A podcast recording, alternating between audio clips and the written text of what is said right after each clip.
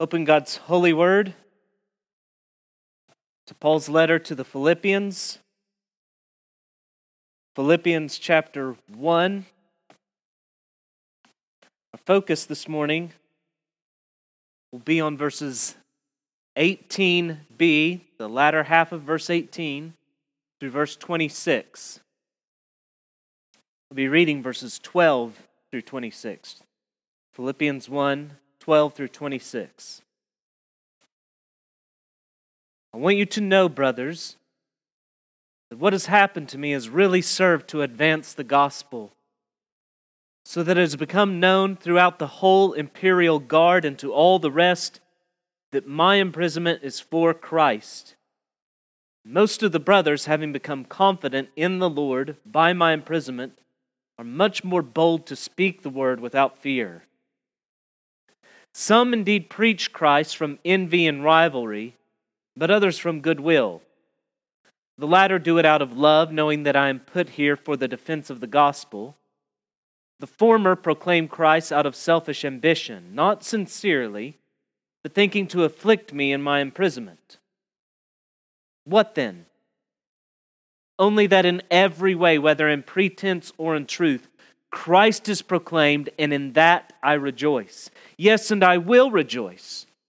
For I know that through your prayers and the help of the Spirit of Jesus Christ, this will turn out for my deliverance, as it is my eager expectation and hope that I will not be at all ashamed, but with full courage, now as always, Christ will be honored in my body, whether by life or by death. For me to live, is Christ, and to die is gain. If I'm in, if I am to live in the flesh, that means fruitful labor for me. Yet which I shall choose, I cannot tell. I'm hard pressed between the two. My desire is to depart and be with Christ, for that is far better. But to remain in the flesh is more necessary on your account. Convinced of this, I know that I will remain and continue with you all for your progress in joy in the faith, so that in me you may have ample cause to glory in Christ Jesus because of my coming to you again. This is the word of the Lord. Thanks be to God. Let's pray.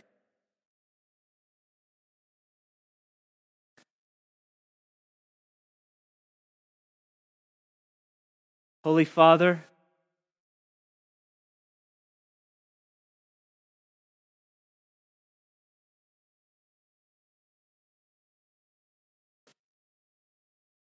grant us the same kind of resolved rejoicing that we see Paul demonstrate here.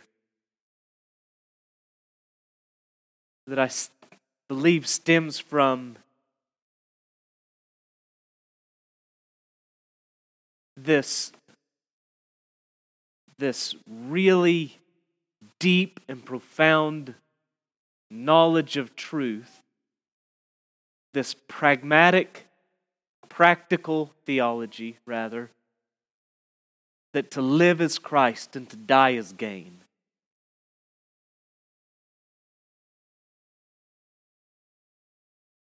Father, bless your word to create that same reality in our hearts today. In Christ's name, I plead this. Amen. What is life? What is death? These are two questions fundamental to our human existence. They're, they're questions that we are confronted with. And we may try to bury those questions whenever they come to our minds, or we may attempt to answer them, but we will be confronted with these two questions. What is life? What is death? And how you answer the first question determines how you'll answer the second. How you conceive of life informs then what you think death to consist in. But ultimately, everyone, everyone will experientially give one of two correct answers to the second question What is death? Everyone will eventually get that question right. There are two answers, and you will give one or the other. And which one you will give, and you only want to give one, but which one you will give will be determined by how you answer the first question right now What is life? Which has only one correct answer. Answer what is life correctly, and you will answer what is death in triumph. Answer what is life incorrectly, and you answer you will answer what is death in defeat. Here, Paul answers both of these questions the way you would want them to be answered. Paul answers them both, but he doesn't answer them philosophically. He doesn't even answer them pastorally.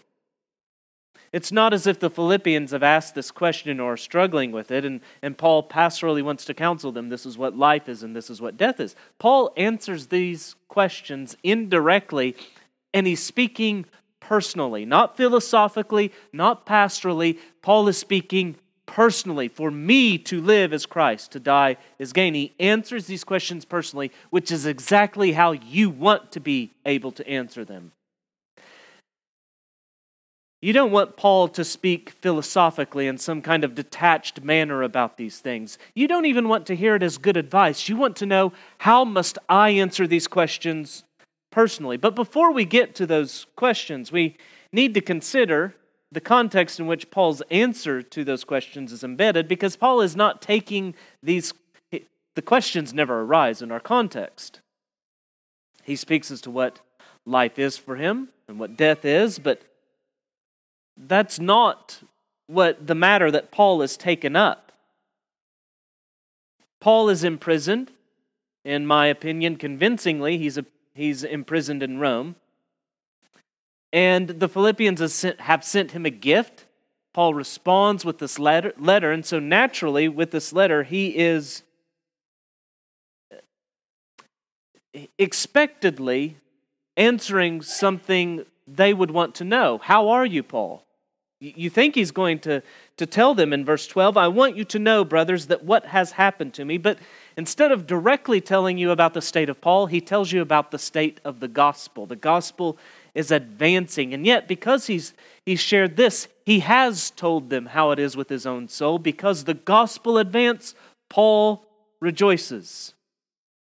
And why Paul does so, what's, what's driving this kind of behavior too often, we come to the scriptures and we see something like this, and we just look at the admirable behavior and we think, I want to live like that. And the reason we don't is because we don't see what's underlying this kind of behavior and driving it. What's driving this kind of joyful, courageous zeal for the gospel despite his circumstances and everything else, that'll become even more clear today. The rejoicing that happens in verse 18 goes both directions. It connects verses 12 through 18b with verses 18b through 26. So the first rejoice goes backwards, the second rejoice goes forwards. What then? Only that in every way, whether in pretense of, or in truth, Christ is proclaimed, and in that I rejoice. That all goes backwards. And then the last part, yes, and I will rejoice, for, so the second rejoice goes forward. And then you start to observe this in verses 12 through 17, Paul is speaking about the present. In verses 19 through 26, Paul is speaking about the future. So one rejoice is concerning the present, and the second rejoice concerns the future. And but verse 18, I want you to see the way it's constructed, lets you know there is something that connects both of these. The gospel's being preached, and in that I rejoice. Yes, and I will rejoice. You sense these two joys are there's something distinct. One is in reference to the present, one is in reference to the future, but something brings them together. We'll see what that is. Verse 12, Paul says he wants them to know something. And then in verse 19, Paul tells them something that he knows. So one, rejo- one rejoicing looks back to something Paul wants them to know, and the second one to something Paul knows. Or we could say what's happening now with verse 19 is that Paul wants them to know that he knows something now. What does Paul know? What, what is underneath Paul's resolved rejoicing? You see, it's a, it's a resolve. It's, there's, there's his will is being exercised. Yes, and I will rejoice. What's underneath his resolved rejoicing? The first thing you notice, I will rejoice for because I know that through your prayers and the help of the Spirit of Jesus Christ, this will turn out for my deliverance. So, one reason he's rejoicing is because he's, he has a confidence concerning his deliverance. What is this deliverance? There's a lot of debate theologically as to what this deliverance is. Is it immediate deliverance or ultimate deliverance? Is it his release from prison or his release from the world, death? Which one? The word that you have as deliverance here is most often translated salvation throughout the New Testament. 37 of 45 times salvation. And it's argued by some that every time Paul uses this word, it refers to salvation in Christ. But to say every time Paul uses it this way, therefore, whenever he uses it here, it must be used in that way, means that if there were an exception, you are never open to there being an exception to the rule. I think this is the exception to the rule of Paul's usage of this term throughout the New Testament. One reason I think Paul is speaking about release from prison is because of the means through which he expects this deliverance come, to come through your prayers and the help of the Holy Spirit. Now, it is true that perseverance in the faith is the road whereby God brings us along to ultimate salvation. That's true. And it's true that the prayers of the saints and the help of the Spirit are what bring us along that road to ultimate deliverance. I just find it really clunky that if Paul is saying, I expect to reach heaven's gates because of your prayers and the help of the Spirit, it just seems really odd for Paul to speak in that kind of way. There's truth there, but if that's what Paul is intending, I think he would be much more careful and, uh, and elaborate on, on it more. Now, that's pretty thin. That's just my first impression as I read it as to why I don't think it speaks of ultimate salvation. The greater reason is how this I know statement, verse 19, I know this will turn out for my deliverance, relates to the second I know statement, verse 25. I know that I will remain and continue with you all. So I take the deliverance Paul is speaking of to be synonymous with remaining and continuing with you all. And I think whenever Paul says, I know then, you should begin to see that he's saying, I know, not in an absolute certainty. It's been revealed to me by God. I've received revelation. I know this, but a kind of confidence. And what will happen is we'll go, uh, we'll see an argument in between verse 19 and verse 25, the second, in between the first I know and the second I know, that moves you along to how it is Paul uh, comes to this point of confidence and assurance. And so, whenever he, the, the, the other reason, then thinking on this, whenever Paul says that the means of their prayers and the Spirit's help will work out to his deliverance, I think it's quite natural to understand then how are the Philippians praying for Paul? Uh, it's right to pray for the endurance of your brother and sister in Christ. It's right. Pray that for them. But I think what they're really praying for Paul and what Paul understands that they're praying for him is deliver our brother. For the good of your church, deliver Paul. Release him from this. And whenever they're asking for the Spirit's help, they're asking, give him wisdom and grace as he comes before Caesar in this trial to speak. Perhaps they're recalling Jesus' promise, which we have in Matthew chapter 10, 19 through 20. When they deliver you over, do not be anxious how you are to speak or what you are to say for what you are to say will be given to you in that hour. For it is not you who speak, but the Spirit of your Father speaking through you.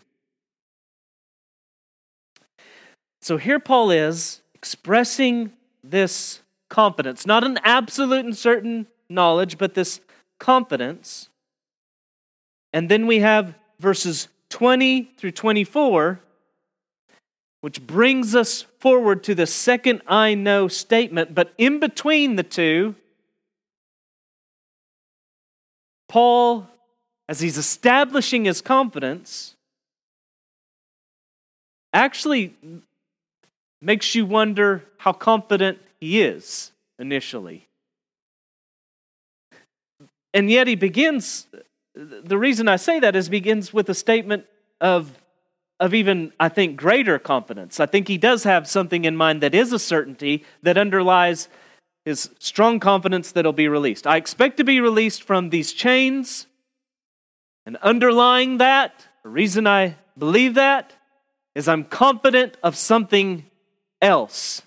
I have a hope and an eager expectation, or as the New American Standard in King James, an earnest expectation.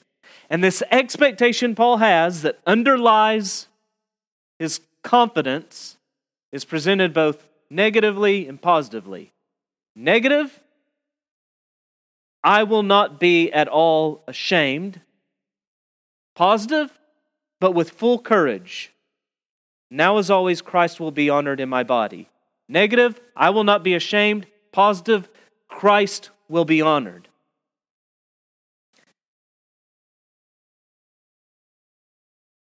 The contrast is not between Paul being ashamed and Paul being honored, but Paul being ashamed and Christ being honored. Christ will be honored as he goes forward in this with full courage, regardless of how it plays out. If Rome finds Paul guilty, it will be the intent of Rome, and whatever she does, to shame Paul. But that is irrelevant if Paul goes forward with courage in this endeavor, because it's the contrast is not between Paul being shamed and Paul being honored by Rome. It's between Paul being shamed by disowning the Lord, Jesus Christ, and being courageous in honoring the Lord Jesus Christ. Regardless of what Rome does, the reason Paul is rejoicing throughout all of this is that Christ will be honored. Be it life or be it death, this is resolved. Paul's trial will not result in shame, but honor. This is certain for Paul. Christ will be honored. Therefore, he rejoices. And consider these three things before we move on. First, Paul's confidence is not fundamentally rooted, then, you see, in his expectation of deliverance. Paul isn't saying, I'm so happy because I'm expecting to get out soon. Paul's joy fundamentally rests on this his assurance that Christ will be honored however it plays out. I've got a confidence I'm going to be released. But underlying that is a more solid confidence that regardless of it, how anything plays out, Christ will be honored. So, do you see the, how the two rejoicings in verse 18 are connected now? The first rejoicing concerns the present. Christ is proclaimed and Paul rejoices. The second rejoicing concerns the future. Christ will be honored, Paul rejoices. So, in the first, regardless of the motives of those who are proclaiming Christ, Paul rejoices. In the second, regardless of what happens to Paul, Christ will be honored, so Paul rejoices. Saints, is your joy so rooted? Paul commands the Philippians, the Spirit commands us in 3 and 1. Rejoice in the Lord. Chapter 4. Rejoice in the Lord always, and again I will say rejoice. There are three double joys in the book of Philippians. And notice the harmony in them. 118. We've covered it. What then? Only that in every way, whether in pretense or in truth, Christ is proclaimed, and in that I rejoice. Yes, and I will rejoice. And now seeing how that goes on to play out.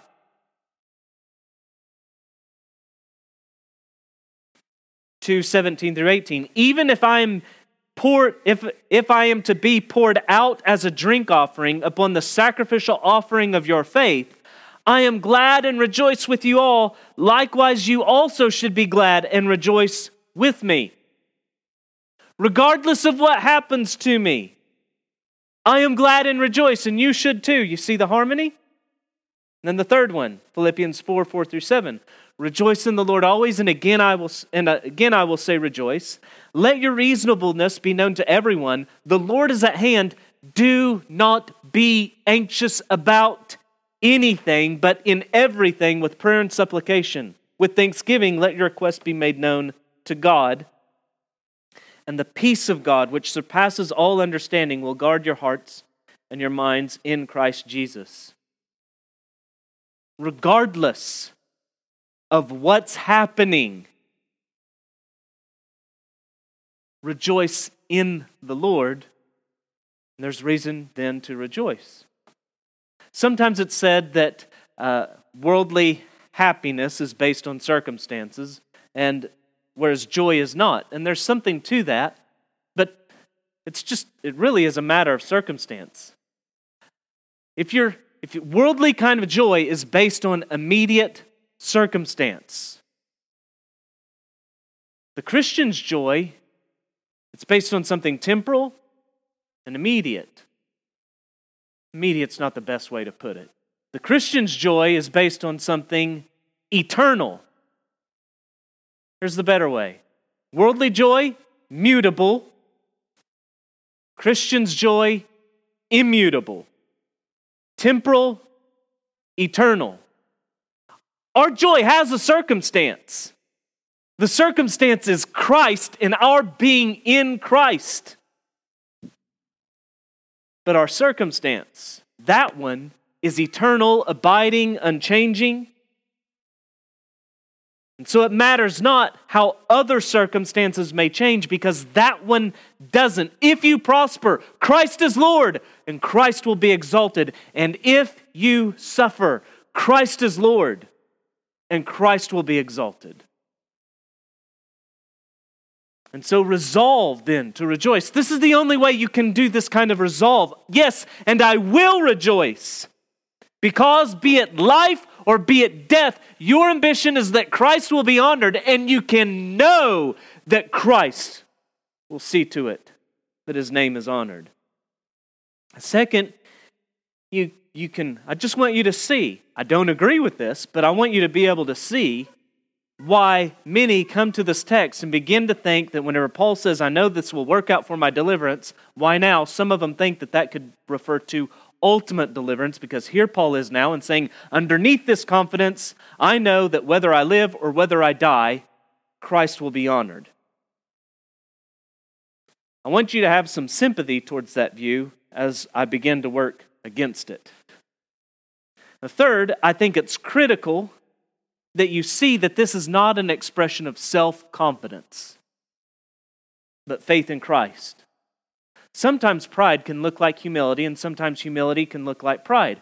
Paul might have said, Pray for me, because I might falter. And it's absolutely okay for you to do that. But what I want you to recognize is that you can say the same words. And for one person, those words might be an expression of faith, and for another person, those words might be an expression of doubt. I think it's going to be made plain that Paul's confidence here speaks not of pride in himself, but faith in Christ. Humility does not mean doubting Christ. So Paul could have said, You know, I might falter, and that might not have been any reflection of Paul's healthy viewing of himself as a sinner who can fault. It's the Paul who wrote, Let he who thinks he stands take heed lest he fall. But it could, rather than expressing that, it could have been simply an expression of doubt in Christ, which then would be sinful. Humility does not mean doubting Christ. Humility means owning the truth of who you are. But growth in humility does not mean thinking about yourself, thinking less of yourself. It means thinking of yourself less. The truly humble person, Lewis said this at one place, would really amaze us, we wouldn't even think of him as humble. He would just be a happy chap who, who didn't seem concerned of himself at all, really interested in us. Paul's confidence, it'll be plain, does not stem from thinking much of himself, but thinking much of Christ. He's just not thinking of himself at all. That's why I believe he comes to such a place of confidence when Paul considers himself, this is what it stand, stems from. When Paul considers himself, this is what he thinks Christ. And that's why he's confident. Why does Paul know what he knows? Why does he not have only this expectation of Christ being glorified, whether he lives or whether he dies, but a, a lesser kind of confidence that he'll be released from prison? What's the grounds? What's the reasoning that underlies Paul's knowing? And the answer begins to unfold with verse 21. For, so Christ will be honored whether by life or death. For, because, for me to live as Christ, to die as gain.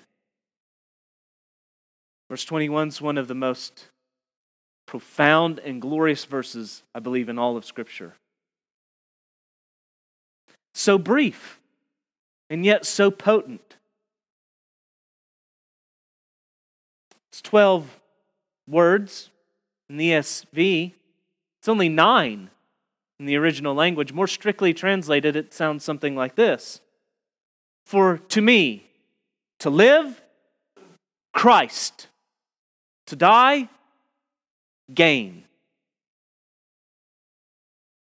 What does it mean to live Christ? First, it's not what Paul is primarily wanting to say here. It is assumed in what Paul is primarily wanting to say here that for Christ, for me, for me to live Christ, what that means is that Christ is his life. He's the source of his life. It's a reality he speaks of in Galatians 2:20. I've been crucified with Christ, nevertheless I live, yet not I, but Christ in me. The life that I now live in the flesh, I live by faith in the Son of God who loved me and gave himself for me.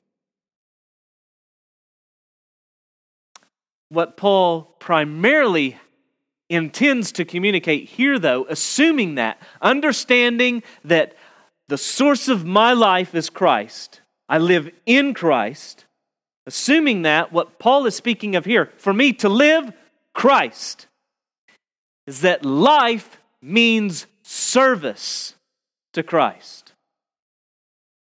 You see that whenever Paul begins to unpack it here. For me to live, Christ, to die, gain. He begins to tease these out.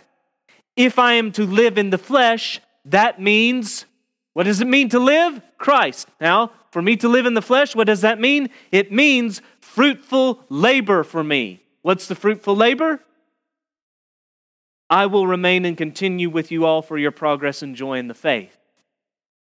Life in Christ means living to glorify and serve Christ by loving his people, serving them. What is life? That's life. There are a lot of answers we could give, but that's life. Listen to how Paul works it out in 2 Corinthians 5. The love of Christ controls us because we have concluded this that one has died for all, therefore all have died, and he died for all that those who live might no longer live for themselves, but for him who for their sake died and was raised. Now consider that in contrast to the answer that this world gives to what is life and how it is so self oriented. And, and the answer we're getting from Paul here is first, what is life? It's Christ. And if you know Christ, if you know that life, it means a life not concerned with yourself, but concerned first with Christ. And because it's concerned with Christ, for the people of God. Paul is in union with Christ then to live for those, live for the life of those who are in union with Christ. It's living for those who are living for their life. It's living that they might live. He's living for others. And we'll see this in Philippians.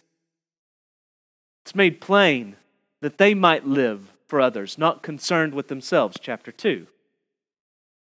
Life means Christ, life means labor.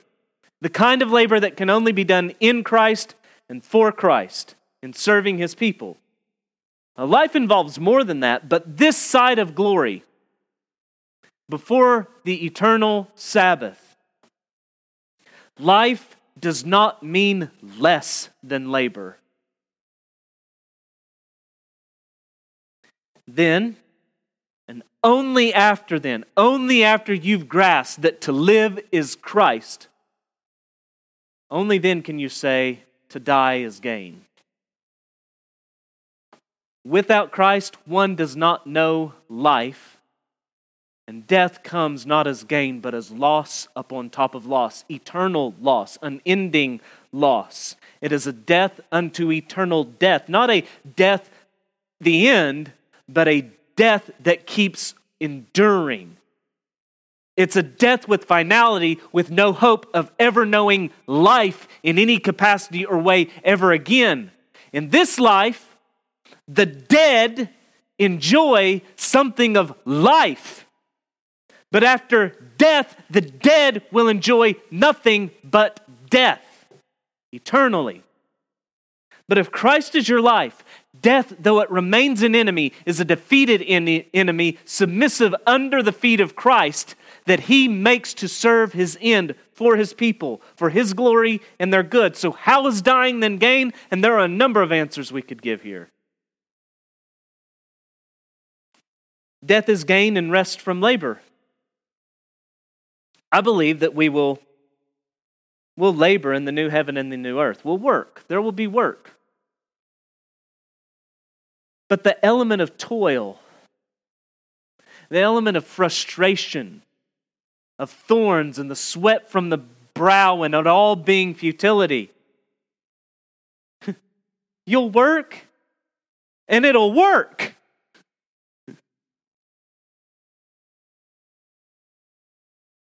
You'll plant the seed, and there won't be fear or worry. It'll be fruitful. Death will be gain and freedom from suffering. Will be gain and freedom from sin, freedom from the curse, freedom and deliverance from this world and wickedness. But what Paul specifically has in mind here, again, he teases this out. What does it mean that death is gain? Look verse 23 My desire is to depart and be with Christ. Life, what does life mean specifically for Paul? To live Christ, what does that mean? It means labor. To die, gain. What does that principally mean for Paul in this context? It means being with Christ. That's the supreme answer. Why is dying gain? Every other answer is so, so much smaller than this one, pales in comparison to the glory of this one. Why is death gain? Christ. His answer is the same, you see? To live, Christ. To die, Christ.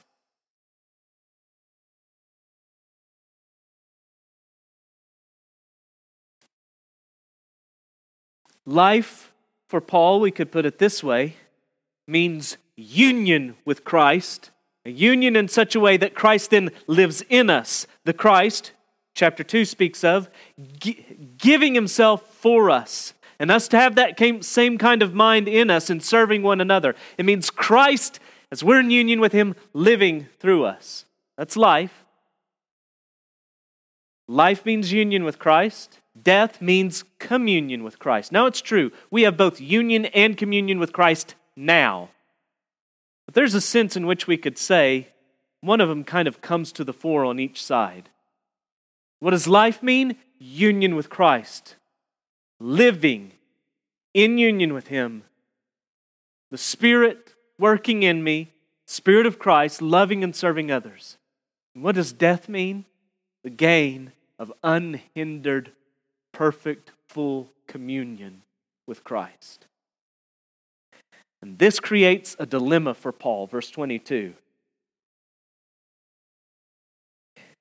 Which I shall choose, I cannot tell. Verse 23 I am hard pressed between the two. Now, Paul goes on just a few sentences. It isn't as if he's, he just wrestles it all out as he writes along. He's already come to the answer. He began with it, I know. He's going to unpack that I know in a bit. He already knows the answer. He's already made the choice. What he's wanting to convey to you is something of the tension that he feels in his soul whenever he thinks about these two of, two of these. If you cannot sense anything of this tension, I want you to really wrestle if you're answering the first question just with the Sunday school correct answer and it hasn't gripped your heart. To live Christ, because if you get that, if you live in Christ, if you labor for Christ, that labor will be hard, that labor will be oppressed, you'll long for rest. But it's not just simply that you want deliverance in that kind of way, so that death as gain is appealing to you. But as you labor and live for Christ, Christ, this means you're more centered on Christ, you love Christ more, you're drawing all your life for Him. If you know union with Christ, you will want more and more communion with Christ.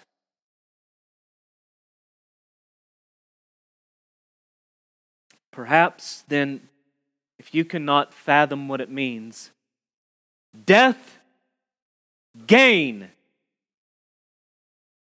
If you can't understand that,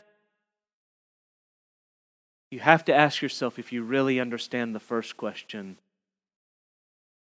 Perhaps you're only fooling yourself that for you to live is Christ. However great this desire there is in Paul, this, this tension, these two things are not complete opposites. To live, Christ, to die, we already said Christ. There's no tension between Christ and life and Christ and death. there's a tension. Think of the tension Paul is feeling is one between duty and delight. Not between holy duty and sinful delight. That would make the choice easy. Christ. But between holy duty and holy delight. And what decides and truly demonstrates, it demonstrates the first principle. For me to live, Christ. And that life means Christ in me, serving others for his glory. What demonstrates Paul really gets that is that here the, the tension, the choices between his delight and their need. And he chooses their need.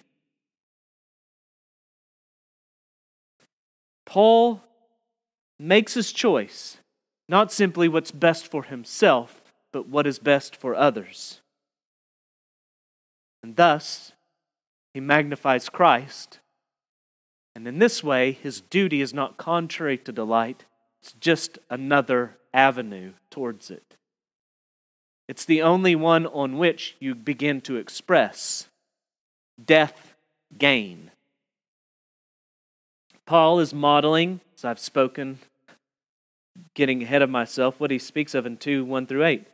If there's any encouragement in Christ, any comfort from love, any partic- participation in the Spirit, any affection and sympathy, complete my joy by being of the same mind, having the same love, being in full accord and of one mind. Do nothing from selfish ambition or conceit but in humility count others more significant than yourselves.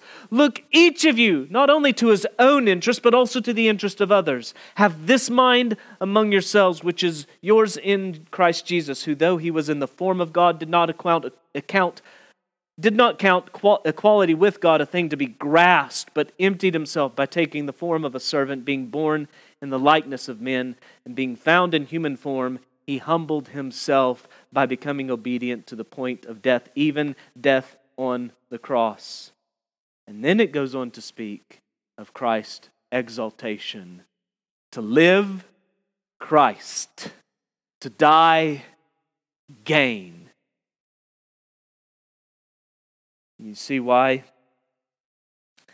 Paul now, in contemplating his trial and being certain that whatever happens, life or death, Christ will be exalted, and then examining the tension in his own soul between these two as if he had a choice. But if I did have a choice, which one would I choose? As he's examining that, and he says, it's nece- as much as I want this, it's necessary for me to remain with them. You see why he comes to his confidence now? See how he worked there from this first I know? How do you get from there to the second one? Makes it plain. I know that I will remain and continue with you all for your progress and joy in the faith.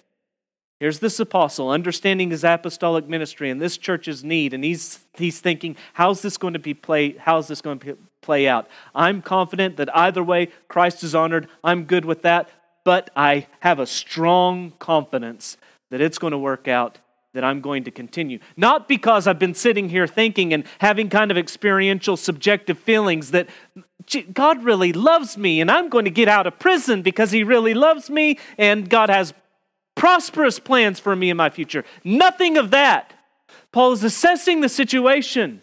And the reason he comes to his confidence, he says, they, not because me, but because of calling, gifting, understanding all of this, I see how it's necessary for me to continue for their joy and progress in the faith.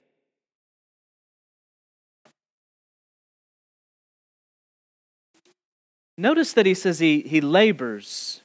This labor is for their progress and joy in the faith, not for their faith, not for them personally to be persons of great faith. It involves that, but this is so much a healthier way to go about it.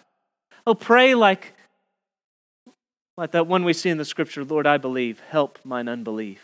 Pray that way.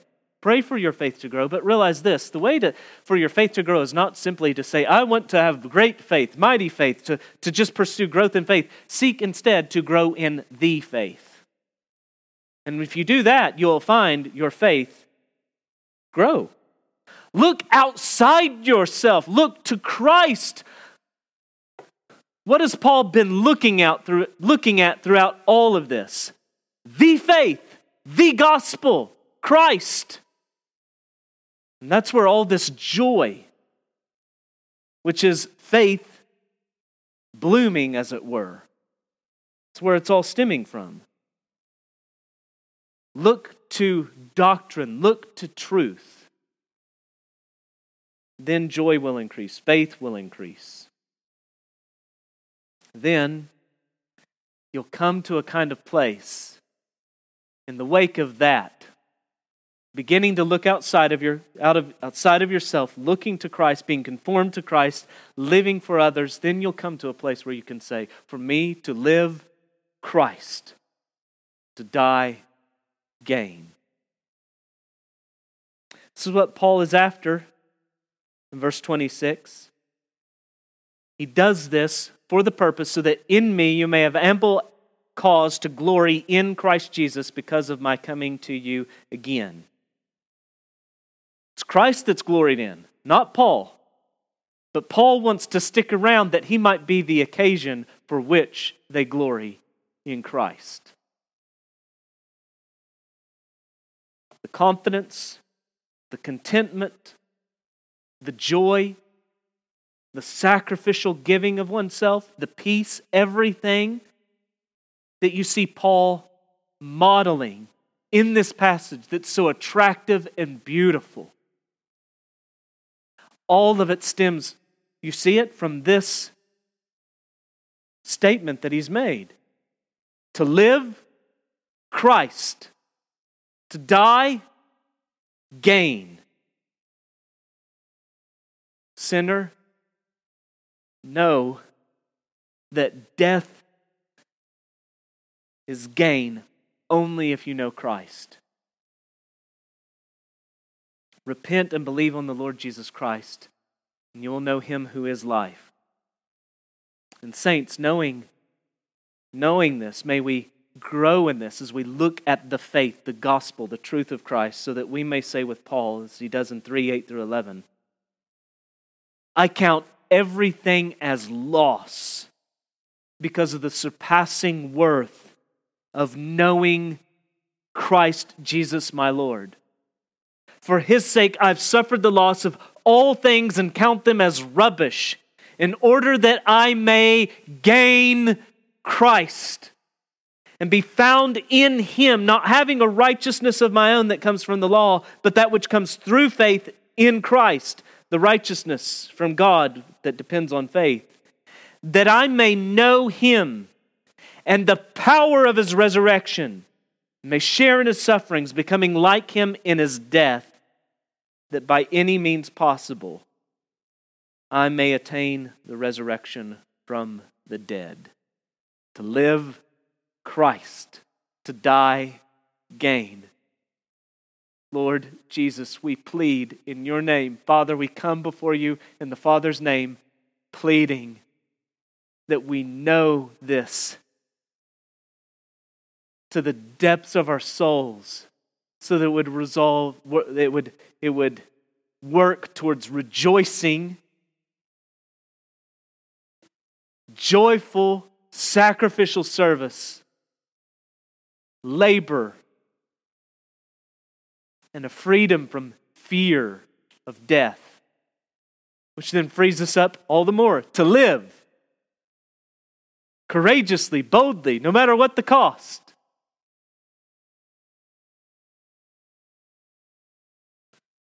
root us in Christ. May we draw our life from Christ, and drawing that life, may we live out Christ. May we do so that not only may we glorify Christ, but in, in serving others for their progress and joy in the faith, that they would in us have cause to glory in Jesus Christ as well. In his name we ask this. Amen.